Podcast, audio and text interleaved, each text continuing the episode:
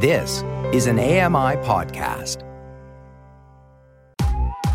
I'm Kelly McDonald. I'm Ramya Amuthan, and this is Kelly and Ramya.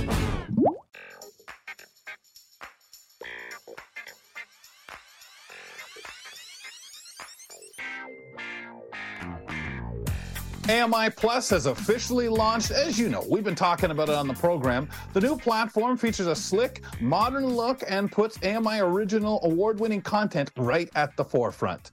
AMI's uh, fully compatible with all of our technology out there, the accessible technology we have, including screen readers and magnifiers. Also, Windows and Apple, uh, excuse me, yeah, Windows, Windows and Apple and Android platforms and devices belonging to all those platforms. Check it out, folks. Visit amiplus.ca to, to learn all about it. And that's plus spelled out, folks, not the plus sign. Don't even think you can use it. Kelly McDonald with Ramya Amuthan. And as it's Friday, let's get into our app update. Lots to talk about here today, including some art with John Biehler. Hi, I'm John Biehler technology expert from Vancouver. Join me on Kelly and Ramya, where I share the latest app, mobile, and tech news. Everything from accessibility and product launches to privacy and security. We'll cover the gamut. So, John, I've been trying to grasp this first item. I think you can do a better job explaining it than we can. So, tell us, because artists can now use a data poisoning tool to confuse DALL-E and corrupt AI scraping. Uh, so, essentially, this is to what help artists keep their uh, the Protect rights and the authenticity to their projects and work that's the goal at least. Uh, this is a really interesting project from a professor at mit or sorry at the university of chicago. And what he's developed is a tool called nightshade. And essentially what this is is this allows artists to incorporate uh, into their artwork um, this tool. And essentially what they do is they upload it to uh, this tool. Uh, it secretly embeds some metadata and some uh, hidden pixels inside their artwork. And essentially, what happens is when that particular piece of art that they publish then gets um, uh, ingested into these AI systems that are um, basically learning from various artists about mm. styles and uh, types and things like that effectively what this is meant to do is to actually poison the data set. Uh, it'll confuse the data set and it will also uh, obscure that particular artist's work. So it for example if it's a uh, a picture of a of a car it'll think it's a cow for example. So uh, that kind of thing. So it, will it'll you won't get the results that you expect and this particular artist's work in theory, will be protected from being uh, copied or duplicated uh, or mimicked, I should say, uh, using these AI tools. And so, what is it doing? Is it adding its own layer, or is it scrambling the elements that are already there? You said metadata. I think it's doing.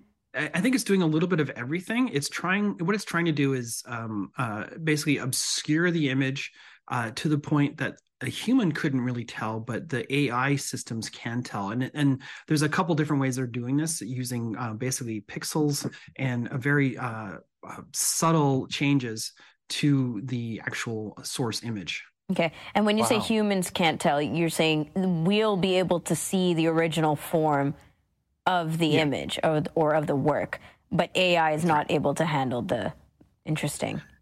Yeah, I mean, in a lot of ways, you can think of this as like a um, like a virus for the AI mm. language models. Uh, at least that's the intent of this. Um, I've heard from a few of my artist friends; they're a little skeptical that this would actually do that. Um, but essentially, this is meant to poison the language mod or the models so that um, it gets confused when it's trying to draw something from a text prompt, for example. And it's also not going to be doing it in a certain person's style because that style has been obfuscated from uh, these language models. Now, do you wow. see any faults to this um, in terms of the actual AI machine learning and such that we're practically encouraging, right? And and seeing that it's only going to get deeper and deeper understanding of art, understanding of styles, et cetera, et cetera. Uh, do you think that this will put a pause on that? Well, um, people came up with viruses for computers and then they came up with antivirus. I imagine AI okay. will have its own form of bug repellent, if you will. Um, and and but it'll be interesting to see how this all plays out. This is basically, you know, the artist's attempt at protecting their uh, intellectual property sure. and yeah. sort of yeah. livelihoods.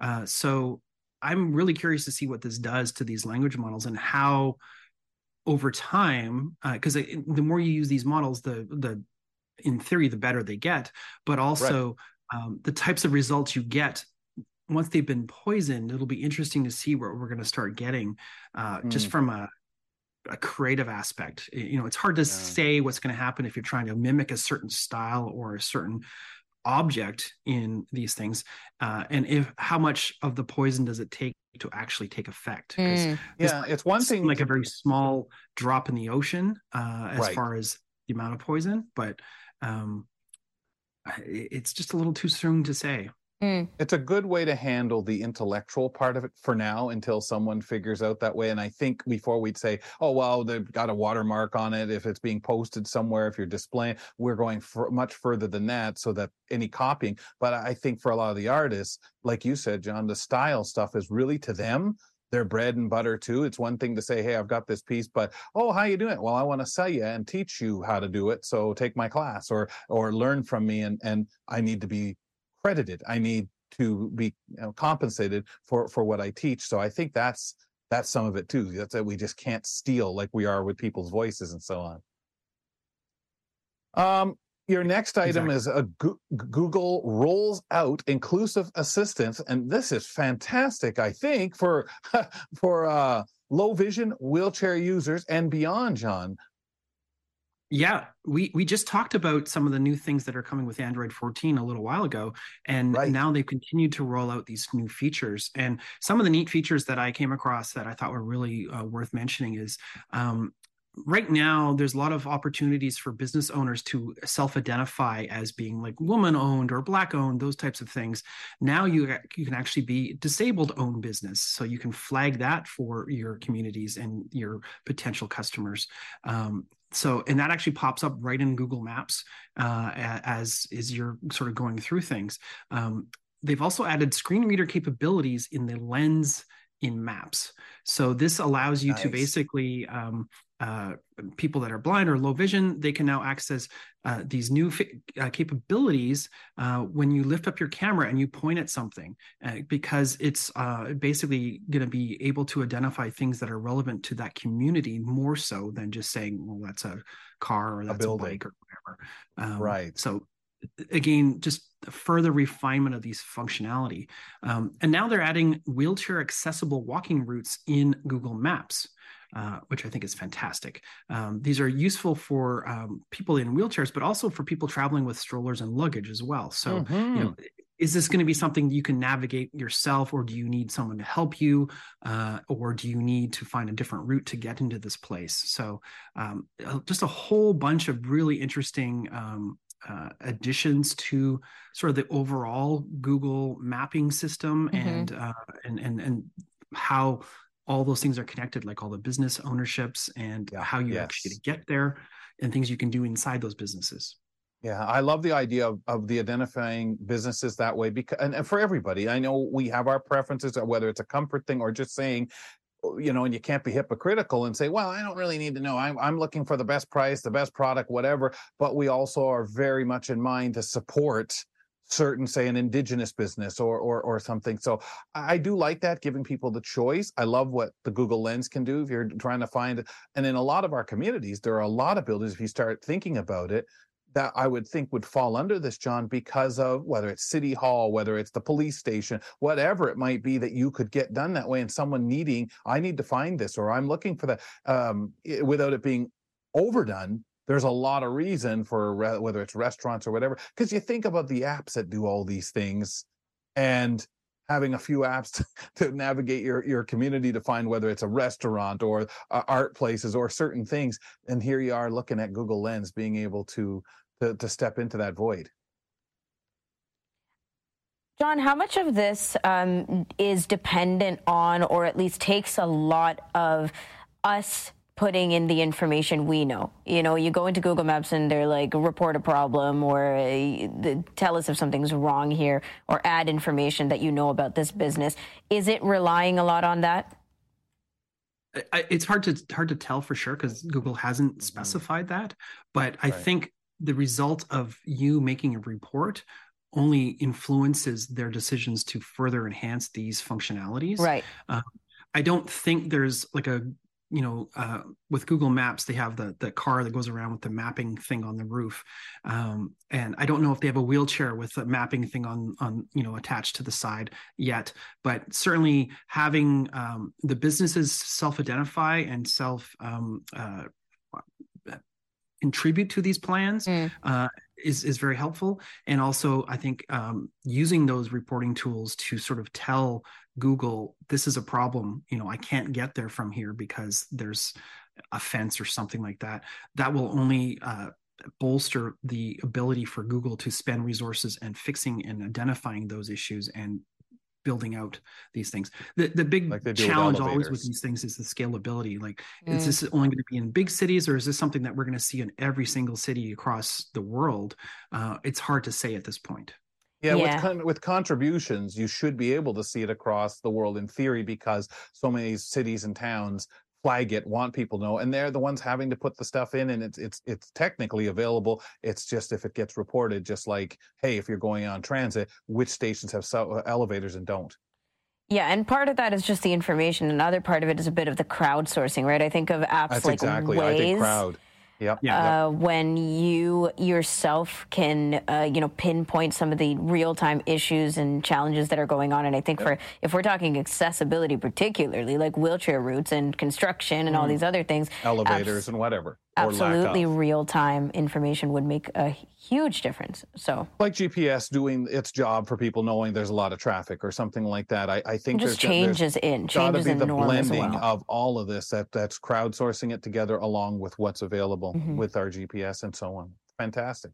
Don't want to leave, John, without talking about Wikipedia. I don't know why this hasn't come out yet, with us at least, but Wikipedia um, is due for a spring cleaning for AI and credibility issues that are going on. Obviously, right? This seems like an obvious statement. Yeah. Well, it's interesting because, I mean, the, the whole premise of Wikipedia is that it's essentially crowdsourced or crowd um, uh, edited mm-hmm. uh, information about a specific topic person, place, thing, etc. And um, so now there's been a, a, new system called SIDE, and what this is is meant to do is sort of verify some of the claims in some of these Wikipedia entries. And I think at this point right now, it's really meant to sort of just be like an extra verification level, um, because a lot of times, uh, especially on a specific uh, topic or uh, let's, call it a community of topics. Um, there's a lot of really passionate editors that are sort of keeping those things locked down, trying to verify as best they can. But now this tool will actually use um, uh, neural networks and artificial intelligence to go out and say, hey, um, there's actually a better source for this material somewhere else on the internet. Um, so what they've found so far, though, is that about 50% of the time, it actually does find a better source of confirmation i guess at least of some of this uh, some of these entries and it's and you know it's still very early days with this but the problem that we've talked about a lot is that ai is not always the best um, uh, or the most truthful source of information. So right, right. Um, this is an interesting use case because it's not making stuff up. It's just trying to find a better source of information or a, a better um, documented and detailed source of information than maybe uh, a, a, some random blog post that's out in the wild. You know, maybe there's a, a more um, uh, better credentials from a, higher institution or something else like that that can actually back up some mm. of those uh, elements in Wikipedia. So it, I think this is really just going to be the start of what we're going to see of uh, verification of data. Um, and it's not going to require the manual labor that a lot of these editors would typically have to do to ensure that. Um, but also, it'll be interesting to see how they how this particular approach handles some of the nuances because sometimes those higher uh, institutions of learning, for example, would be considered the source of truth, but maybe it's actually that small blog post from that retired professor that is the right. real truth. So, um, and being able to to to tell the differences, uh, and it's not just a, a numbers game where like how many people link to this source of truth, for example. That doesn't give you uh, any more credibility uh, as we found during the pandemic. Um, so it'll be interesting to see how it can manage those types of things and also the weighting that people put on the results. This might just be something that's added to the bottom of the wikipedia page saying hey we think this might be some better sources of uh, information for you. Take a look. Because in the initial um, uh, testing that they've done with this particular uh, uh, program or app um, like I said, there was about 50% of uh, the cases that they they got it right and they they they had a better source. But then when they when they presented this to a group of the wikipedia users for that information 21% preferred the ai suggested citation, citations while 10% favored the existing ones. And then not surprisingly 40% 39% had no particular preference. Basically they were indifferent. Yeah yeah, see, that doesn't surprise me either. I'm just very curious about how we prioritize or how AI prioritizes uh, verification, the little the parameters of verification, and also I think too, once this gets going or different versions of this kind of thing gets going, we won't be able to rely on just a single source like Wikipedia anymore. You know, Wikipedia is always that first thing that comes up whether or not you believe all the information, whether or not you go further and uh, continue to expand on how you're verifying, like personally and researching through the, the content that you're finding on Wikipedia, Wikipedia is always kind of this source to get started with as a leaping off point. But I, I highly doubt that we'll have things like this anymore because there's just too much nuance um, to how AI is being handled, also. John, always interesting stuff. Thank you. You're welcome. Have a great weekend. You too. John Biehler joins us on Fridays and he gives us our app update. All right. I think we will be back. Not sure what's going on with Kelly, but we're going to take a break. And in two minutes, we'll be back with the buzz. Bill Shackleton is here Wednesdays, Thursdays, and Fridays, as we all know.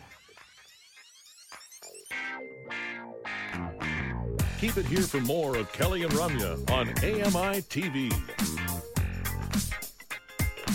Hi, I'm Steven Scott. Join me every day for Double Tap. It's a show where we occasionally talk about technology for blind and partially sighted people. You'll find us wherever you get your podcasts.